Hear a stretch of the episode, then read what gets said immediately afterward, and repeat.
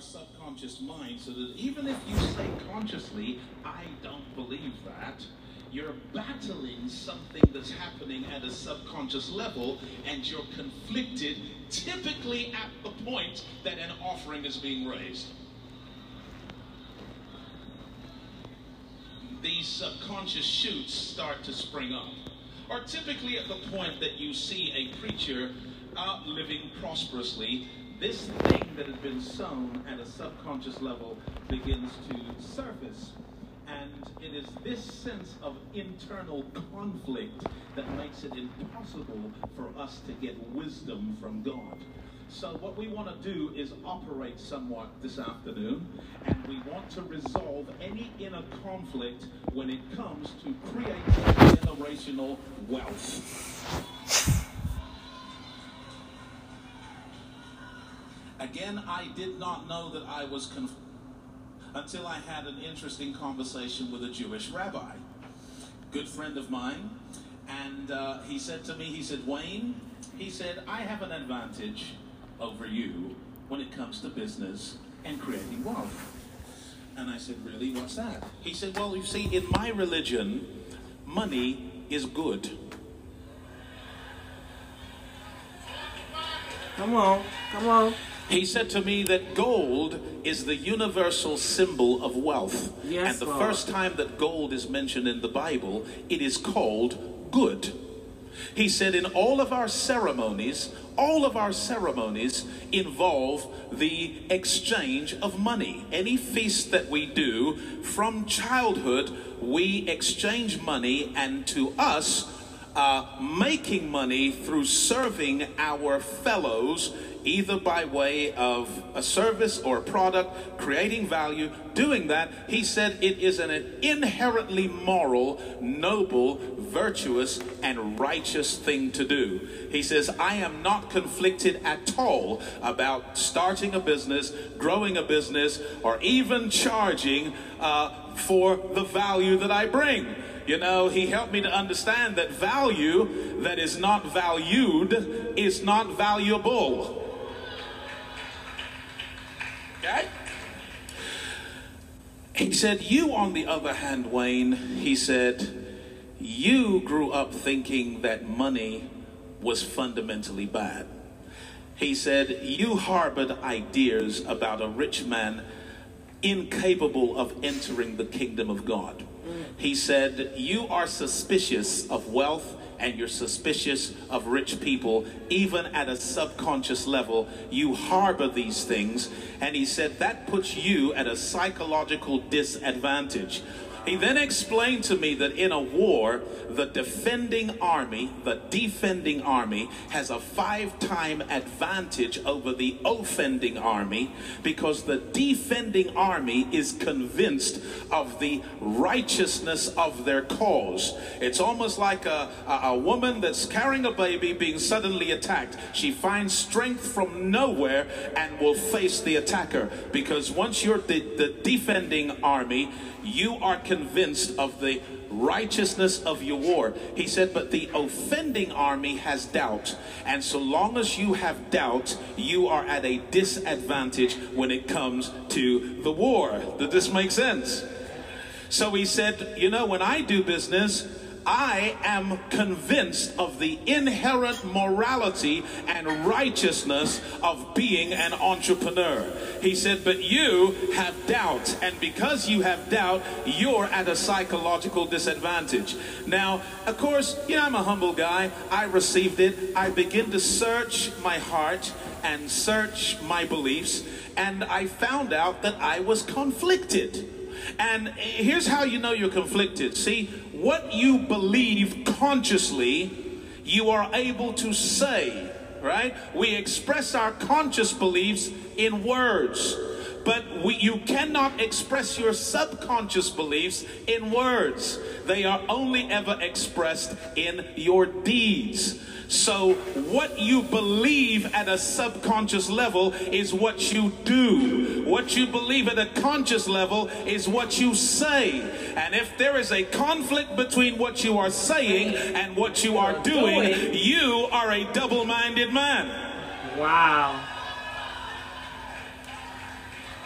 So, what we want to do is resolve the conflict, end the conflict right here, right now. How many believe that right here, right now, in Thrive, we can end the conflict and go about our business convicted and convinced of the inherent morality and righteousness of our cause?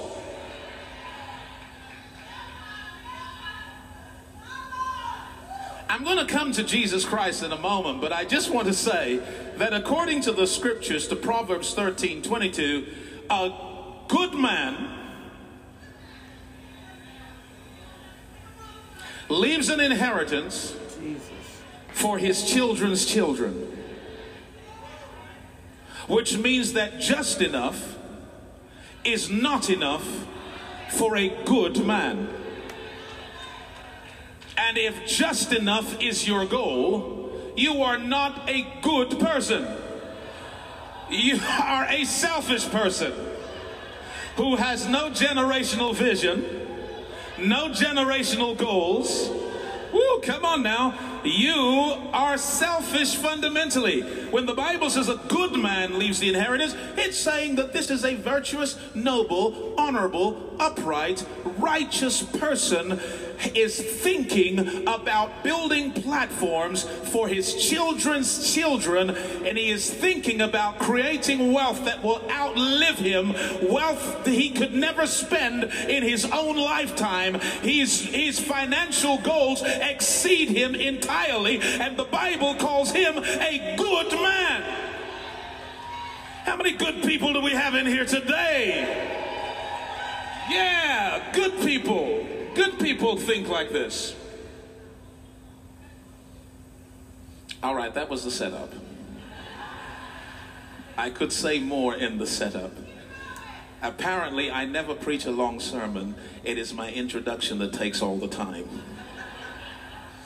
I'm through the introduction and I'm going to dive into the financial statement of Jesus Christ. Because the character of your Christianity will emanate from your concept of Christ. How you see Him is ultimately how you're going to express and do Christianity. And I was taught that Jesus was poor. He was poor. So let's question that. Are you ready? Let's start with the family into which he was born a family that could trace its lineage as direct descendants of King David. They are members of a royal house. The problem for us is we know that Joseph was a carpenter, but in our mind, the carpenter fixes shelves, makes chairs and tables but the entire infrastructure of the ancient world relied on the craft of a carpenter. There were no houses, there were no ships, there were no boats, there was no roads, there was nothing without the work of a carpenter. It was a high paying And Joseph wasn't just a carpenter. The Bible said of Jesus at one stage, it's not this the carpenter's son? Which means Joseph is a master coach who develops all the other carpenters. He's not a carpenter, he's the carpenter. Uh-huh.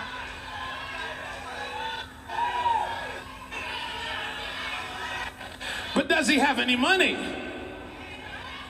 He's going to Bethlehem to be taxed.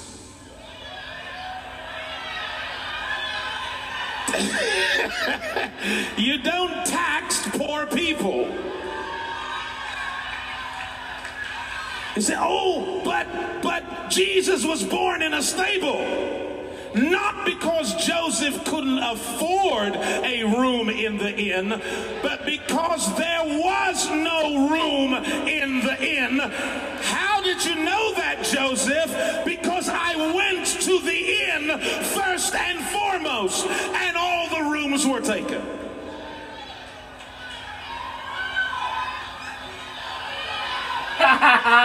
Are we having fun?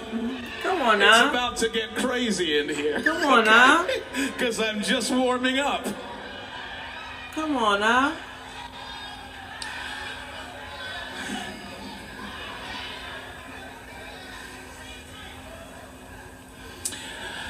Now, clearly, Joseph eventually moved into a house. Because though the shepherds worshiped Christ in a stable, the wise men met him in a house after about two years had passed, somewhere in that region. And the Bible said there came from the east wise men saying, Where is he that is born King of the Jews? We've seen his star in the east and we have come to worship him. Now they went to Herod first. Now it's very important to understand the history of this, and you can get some of this from Josephus and some of the other historians that documented the times, life, and culture of that particular era. And what you'll discover is that number one, that that first of all, that there were not three men. Bible doesn't say that there were three wise men. It says they gave three gifts. But this was a delegation, a diplomatic delegation coming from a foreign country who had instant access to the king of the territory. Because regular folks don't turn up and say, I want to see Herod and ask him a question. Uh, you can't come to my country and say, I want to see King Charles. You have to have come from a kingdom in order to have an audience with the king. So these were not three poor wise men carrying little bags of gold, frankincense, and myrrh, hobbling along the street saying, Where is he? That is born King of the Jews. We have seen his star. You know what Herod would have said? Herod would have said, Sure, he's that way. Keep on going. Just keep on going. He's over there somewhere. But Herod took them so seriously that he could not sleep and ordered the slaughter of all the males below two years old which means that Herod believed a king was born. Now, there's only one thing that could have convinced Herod that a king was born, because in the ancient world, the size of your gift indicates the majesty of the king. Historically, what they brought was caravans, wagons, it was not simply bags of gold, frankincense, and myrrh, but it's a diplomatic envoy coming from a foreign kingdom to meet another king. And what they brought with them was wagons and caravans filled with gold, with frankincense, and with myrrh. And based on that, Herod would have said, We have to find this boy because other kings recognize his majesty and his glory and his authority. And if we let him live, he will be the king of this territory. Therefore, we've got to stop him. So these men have brought wagons.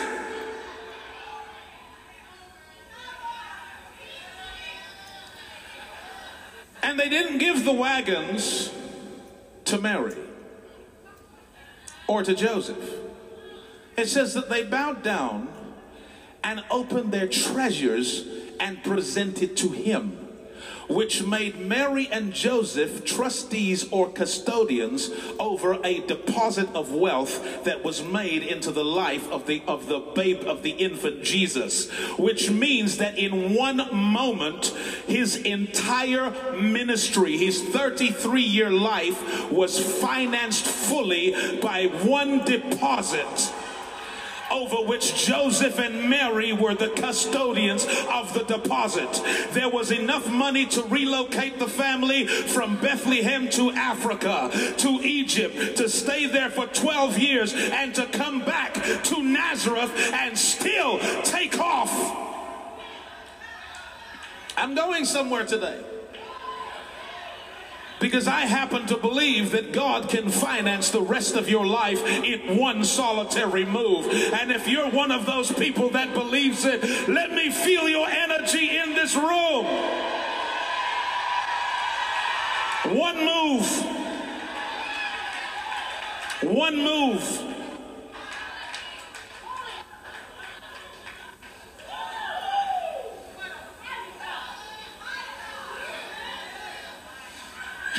it's about to get crazy here. I don't really see much of Jesus between that age and 12. He starts his ministry at 30. And the first miracle, everyone say the first miracle, was turning the water into wine in, in a wedding at Cana in Galilee. It was the first miracle, which means we don't even know that Jesus works miracles. We have no clue that he does supernatural signs and wonders because this is the first. Like there's no evidence that this guy performs miracles because this is the first. Yet when they ran out of wine, they came to Mary and said, We've run out of wine. Mary said, Well, go and tell Jesus.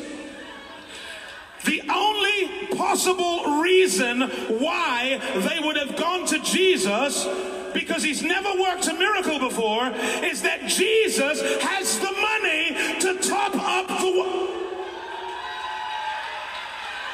Go and tell Jesus. He we run out of wine. Tell, don't tell me, tell Jesus. He's the guy that's loaded in here.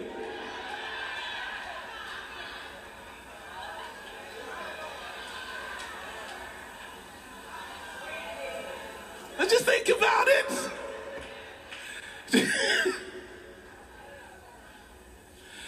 Jesus starts his ministry by choosing 12 grown men, family men with responsibilities and entrepreneurs in their own right. Now, believe it or not, not much has changed. Poor people cannot ask successful entrepreneurs to leave their business and come and follow them.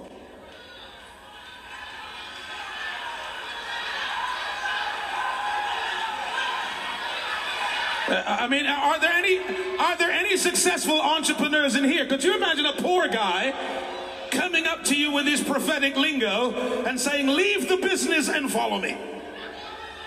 He's going to say, Look, I got bills to pay. I got a wife. I got kids. I got responsibilities. I'd love to follow you. I'll follow you online. I'll pray for you. But I can't leave my business to come and follow you. But 12 grown men have said, We will we'll drop it all and follow you. So that when you saw Jesus coming, he's moving in an entourage of entrepreneurial professionals.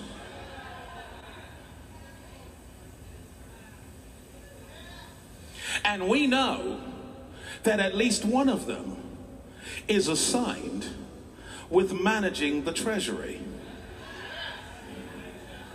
He carries the bag.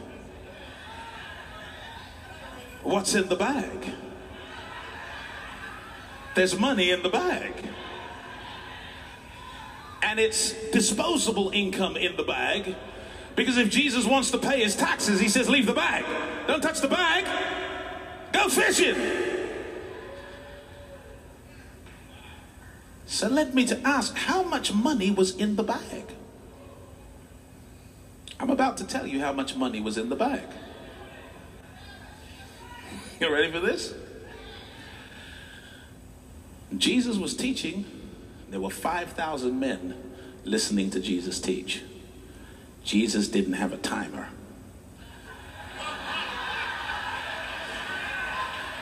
Was, these, these one hour sermons, that's not Jesus, right? Jesus teaching all day. People are hungry. They only counted the men, but there are women and there are children. There's not 5,000 people, there's closer to 20,000 people listening to Jesus and they're hungry. And when kids are hungry, that's a whole nother situation. They're not keeping quiet about it. So The disciples say, Well, shall we send them into the village to go and buy food? Jesus said, No, they need not depart. Give ye them to eat. Here's what the disciples said to him Shall we go into the village and buy them food? Now, that was either sarcasm or it was based on the knowledge that we have enough money in our bag to feed 20,000 people. And when Jesus said, they don't have to depart, give them to eat, instantly their thought was, should we go and buy it?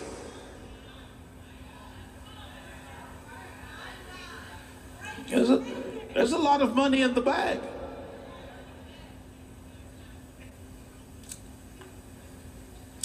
All right. I'm going to say something now that's quite controversial, but some of you are going to love it. Jesus wore designer clothes.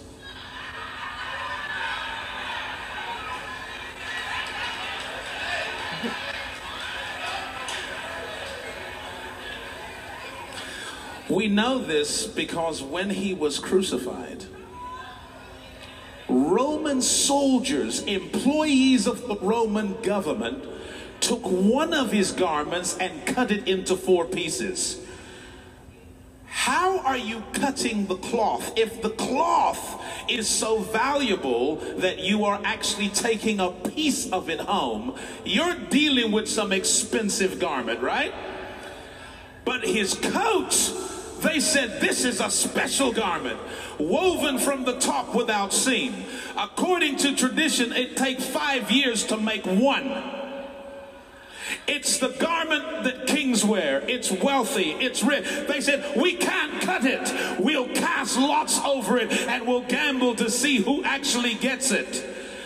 So when Jesus walked into a village or into a region, it was not a poor man walking with poor, hungry people. Oh, and by the way, I need to tell you something. When Jesus said foxes have holes and birds have nests, but the Son of Man has nowhere to lay his head, what he was saying is, while we're on the road, we're going to have to stay wherever we can stay. He wasn't saying, I don't have a house. Right. He's a carpenter. Because when Philip introduced Nathanael to Jesus, he said, Master, where do you where do you live? He said, Come see. Didn't take him to a hole or a nest. He had somewhere. He's the carpenter's son. And he was wealthy from he was born. So when you saw Jesus coming into a village, you saw a man wearing the most expensive clothes, moving with an entourage of 12 entrepreneurs and he is moving with such authority and power and dignity and regality that he attracts this huge crowd. He at the same time is able to heal the sick, to cleanse lepers, to cast out devils. He is preaching the arrival of the kingdom of God. He is the king of the kingdom, announcing that the kingdom has come and he's doing it in style. I wish someone would help me today. That's Jesus your role model.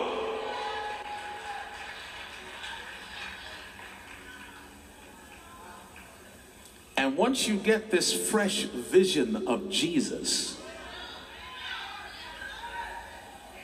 the conflict that at a subconscious level says he was poor, that conflict begins to dissolve. And you realize that being a Christian does not necessitate poverty in your life. To the opposite, there is an assumption in the Bible that good people, godly people, are in a financial position to help and assist vulnerable people, poor people. Have you noticed all of the blessings that God said He's going to bless those people who remember the poor, who help the poor, who assist the poor? Why is He? Who who are you talking to? You. The assumption is that those who are able to help the poor are in a financial position to help the poor, and therefore it is an, it, it, it is assumed. For example, the story of the Good Samaritan. Anybody wants to be a good Samaritan? But think about it. He has met a man on the road who has been stripped and beaten and left for dead. He didn't simply kneel down at the side of the road and say, Father, in the mighty name of Jesus.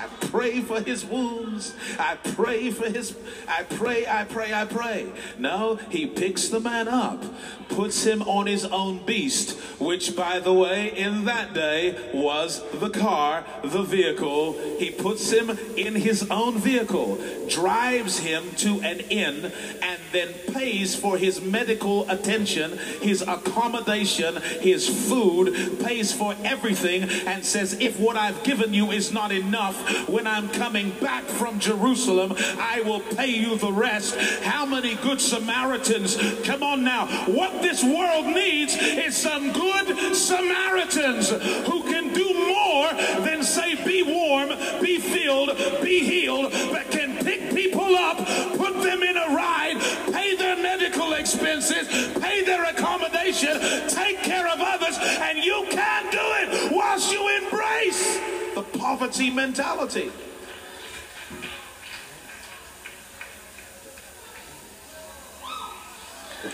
How many of you want to be like Jesus? This brings me back to my passage. You know the grace of our Lord Jesus Christ, how that though he was rich, Oh, I know theologically that's somehow a reference to his divinity and his majesty that he emptied himself off to become one of us. But it's interesting for me to think that though he was rich, yet for our sakes he became poor, so that we, through his poverty, might become rich. I'm here to tell you there is nothing the devil fears more than a rich believer. Nothing. Nothing. It gives him nightmares. He is afraid that one of you is going to break into multiple millions and into billions of dollars.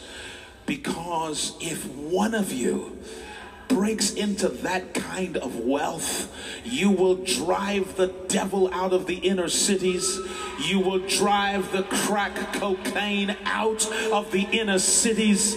You will build the programs that reform and restore.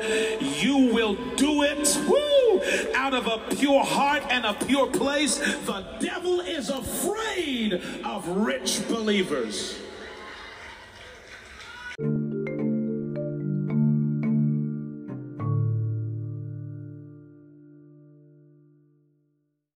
Raising up in our day a people who are not conflicted when it comes to creating generational wealth. That's right.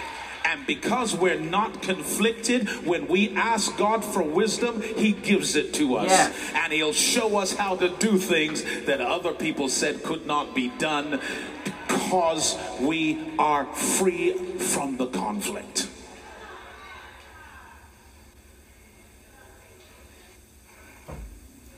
Can you handle any more?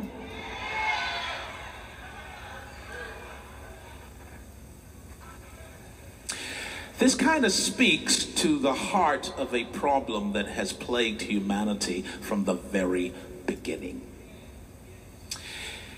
In the very beginning, after the fall, you're going to notice humanity split into two types. You have the sons of Cain, who is wicked, and you have the descendants of Abel, who is righteous. Track the activity of the sons of Cain, and you will find out that they were among the most productive, industrious, and creative of all of Adam's children. Why? Because when Cain was expelled from his family home, he went out and built a city. What? A city. Now, if you're expecting a family, you build a house. But if you're expecting a society, you build a city. Now, what is it like growing up in the house of a man who is obsessed with building a city? What sort of conversations do you overhear as a child when your father is building a city? Are exposed to some architecture, some planning, zoning issues. You are exposed to defense issues, infrastructure, roads, and residentials, commercials. You are exposed to a conversation. And when children are exposed to particular conversations, this forms their character and eventually begins to shape their aspiration. See, if you grow up in the house of someone that's building a city, you are exposed to very constructive conversations. Uh, and you're not exposed to conversations about who was wearing what on Sunday.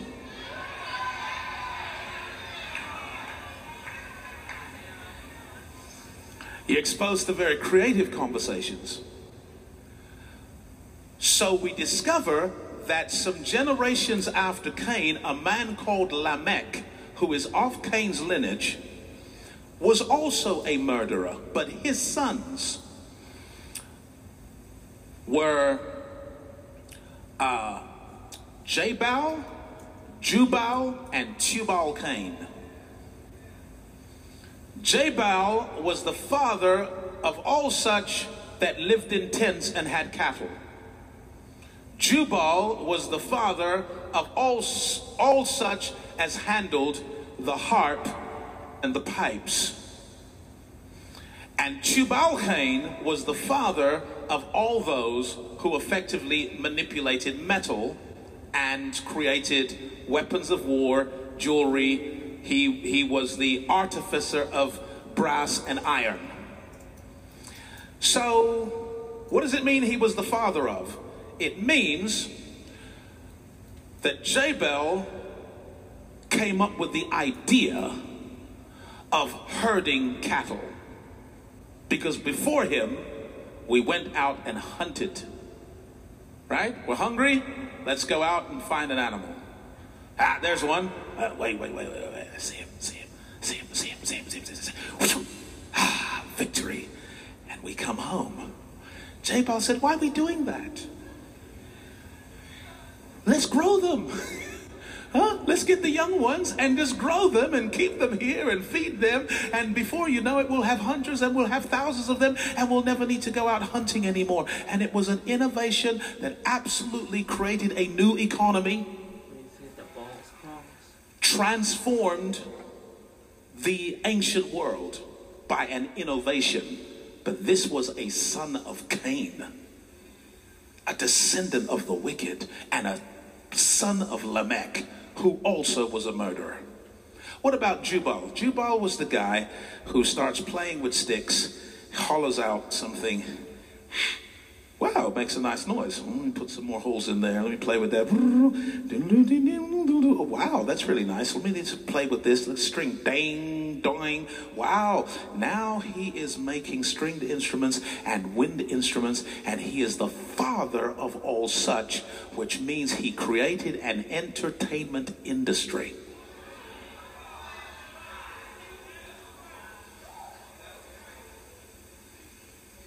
Tubal-Cain is that kid that loved to burn things.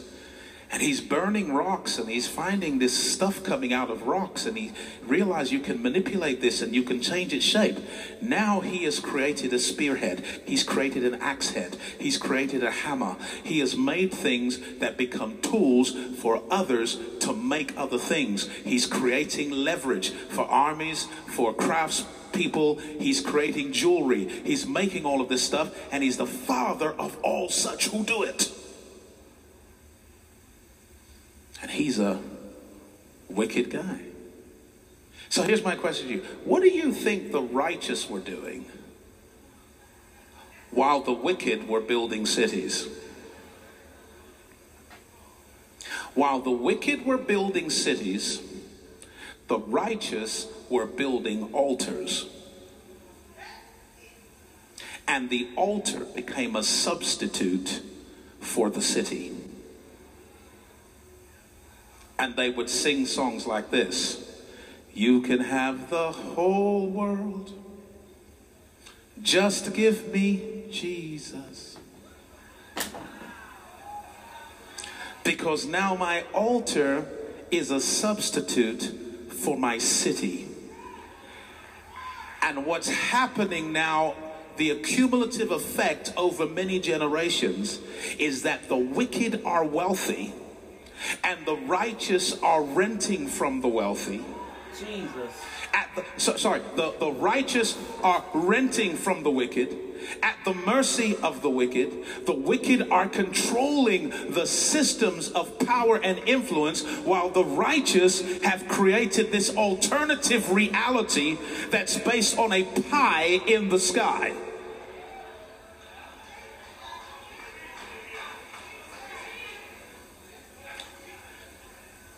So, what God is doing in our day is He is correcting that. And I'm going to give it to you in a verse that I didn't finish. I started it, but I didn't finish it. A good man leaves an inheritance to his children's children, and the wealth of the sinner is laid up for the just. I stopped by to say it's your turn now. Come on now. I stop by to say we've seen what a world looks like when wicked people have all the money. It's time to see what a world, a city, a nation can look like when honest people with integrity and kingdom values and kingdom culture have the money to do whatever God put in their heart. All this city needs is that new breed. And it is my prayer that out of this thrive. Woo! Out of this thrive. God will raise up a generation of millionaires Yes. and billionaires. Yes. Yeah. Yeah. Yeah. And it's not that we're going to be lopsided because Dr. Daniels has made it very clear. He's not going to allow you to be rich in one area and poor in another. We can have it all. We've seen what cities look like when the wicked have money and power. What we haven't yet seen is what a city can look like when the righteous have money and power. But in our day, the wealth of the sinner has been laid up for the just. There is a transfer that is taking place right now.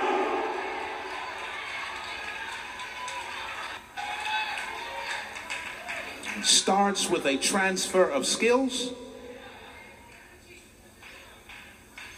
but it will become a transfer of substance to where the richest people in America are going to know all of Israel's songs,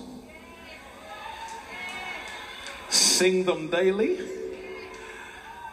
Members of Jesus that love Jesus, love the kingdom, love the values, hallelujah, have got the integrity and the internal fortitude to say no to the devil and yes to the Holy Spirit.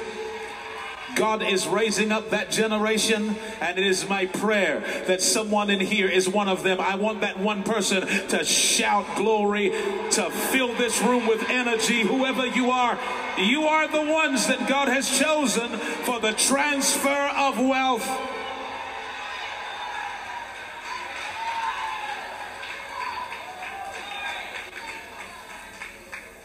I want you to remain standing with me.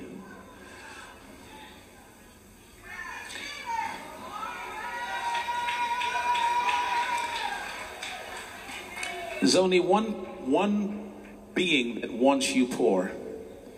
It is the devil. He is terrified of you becoming wealthy.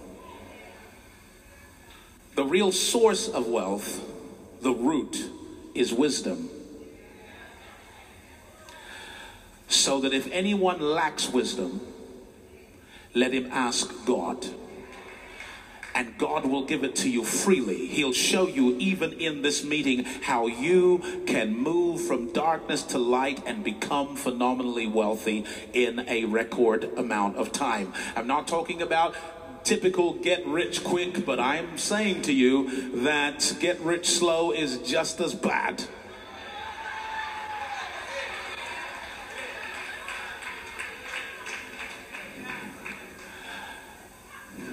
Let me just solve the mystery of get rich quick, right? This is it's much easier to make a lot of money fast than it is to make a lot of money slow. We know this is a fact. But I want to explain to you what fast really means. Though it tarry, wait for it. It will surely come. It will not tarry. That sounds like a paradox, but here's what it means. It means it may take a long time for God to do what he promised to do in your life. But when he does it, it will happen so fast that you can't remember how long it took to get there. And the only reason it takes time is because He is developing you in the other areas of your life. It is not that you are waiting on God, it is that God is waiting on you. He's developing your character in other ways. But when the development is complete, it will not take God any time at all to put serious money in your hands. And when he does put serious money in your hands, you are not allowed to feel like there's something wrong with this.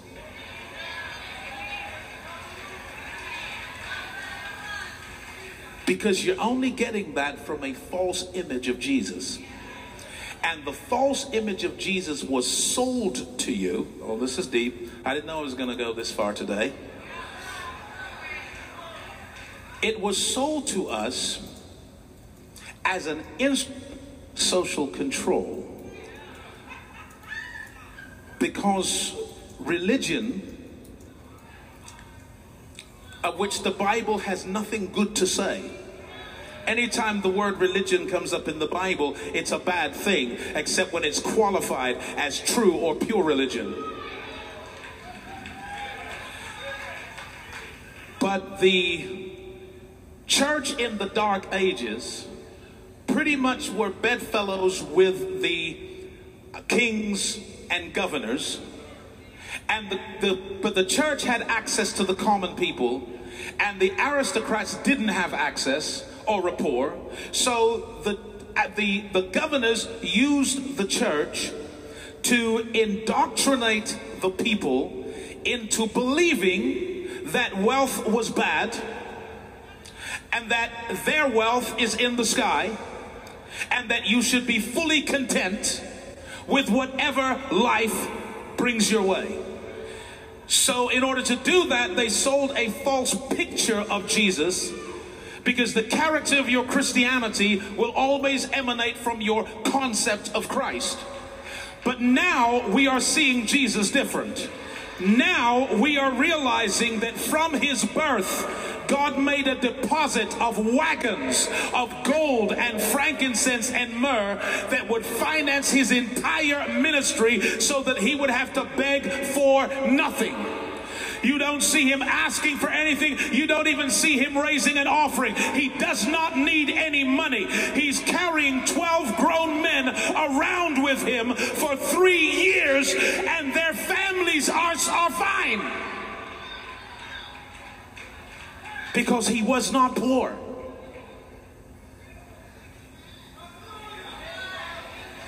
Now we got a fresh vision of Jesus. When God puts wealth into our hands, we don't feel conflicted. When we are developing a business plan that's going to take us from thousands per month to hundreds of thousands per month to millions per month, come on now. When you're doing that, you're not feeling like a fraud. You're not feeling like I'm doing something that's incompatible with Christianity. Because we know, at least in this room, we know that a rich believer is the devil's nightmare. And I prophesy to you, the devil will never have another peaceful night's sleep in this city because we are his worst nightmare and it's about to get worse for the devil. I want you to throw your hands up in the air. Say, Lord, I'm available. Lord, I'm available. Use me Use me in the transfer of wealth. in the transfer of wealth. Use me Use me as a good Samaritan. as a good Samaritan that can offer practical assistance, that can offer practical assistance, practical support practical to the support most vulnerable to the most and the vulnerable most and needy. the most needy. Use me Use me to end poverty in poverty in this city, in the city, in my city. in my city. Use me Use me to drive the drugs, to drive the drugs, the promiscuity, promiscuity, and the vice the vice out of my city. out of my city. Use me Use me to transform a nation. to transform a nation. I am available. I am available. And whatever you put in my hand, Whatever you put in my hand, I will be the steward of it. I will be a steward of You will be the owner of it. owner I'll of use it at your discretion and with your direction. Your direction. It will not change me, will not change but me. I will use it to change my world. I will use it to In change my world. Jesus' name. Come on, fill this room with your energy. High five 10 people and say to them, I will see you at the top. We'll see you at the top. Come on now. A rich believer is the day of God. I told you, I told you, I told you. Absolutely phenomenal, incredible, groundbreaking, paradigm shifting revelation, man. And I'm so grateful for that vessel. I'm so grateful for God using him to challenge us to think Yes. in that way. And so listen, man, I want you to, I want you to, you, you probably need to watch this again and Yep. again and again. He talked about that double mindedness Yes. That conscious and subconscious mind. So we gotta we gotta get that right. And Yes. so we need to let let our faith be stirred by hearing and hearing and hearing this word, man. And and uh, I want you to know, I believe we're going to see some revolutionary things happen in our life as a result of it. And I think all of us, I know I am inspired, man, to be a sower, to be more generous. And uh, Lord Thirst coming on the screen that uh, shows different ways that you can give.